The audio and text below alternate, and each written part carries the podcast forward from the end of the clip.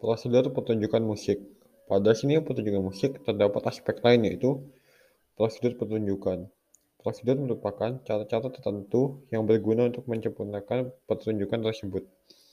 Selain itu, kita juga harus menentukan tema pertunjukan 3-6 sebelumnya.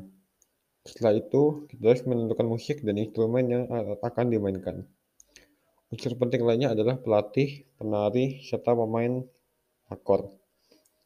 Setelah semua hal dapat berjalan dengan baik, maka kita harus menjadwalkan latihan untuk menggabungkan berbagai hal seperti kesesuaian antara musik dengan penari, pemain lakon, dan lain-lain. Yang terakhir adalah pemilihan kostum yang sesuai. Selanjutnya, latar belakang panggung dan properti lain harus dilakukan lalu mempersiapkan rancangan buku program pertunjukan beserta rangkaian acaranya.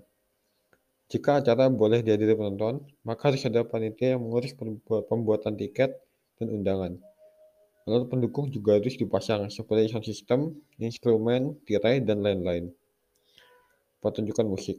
Jika kita sudah memahami langkah-langkah dan konsep suatu pertunjukan, maka kita dapat merancang pertunjukan tersebut dengan unsur-unsurnya, seperti jenis musik yang akan dimainkan, gerakan yang akan digunakan, properti yang diperlukan, kostum pemain, tata letak panggung, pempublikasian, kepanitiaan, dan lain-lain.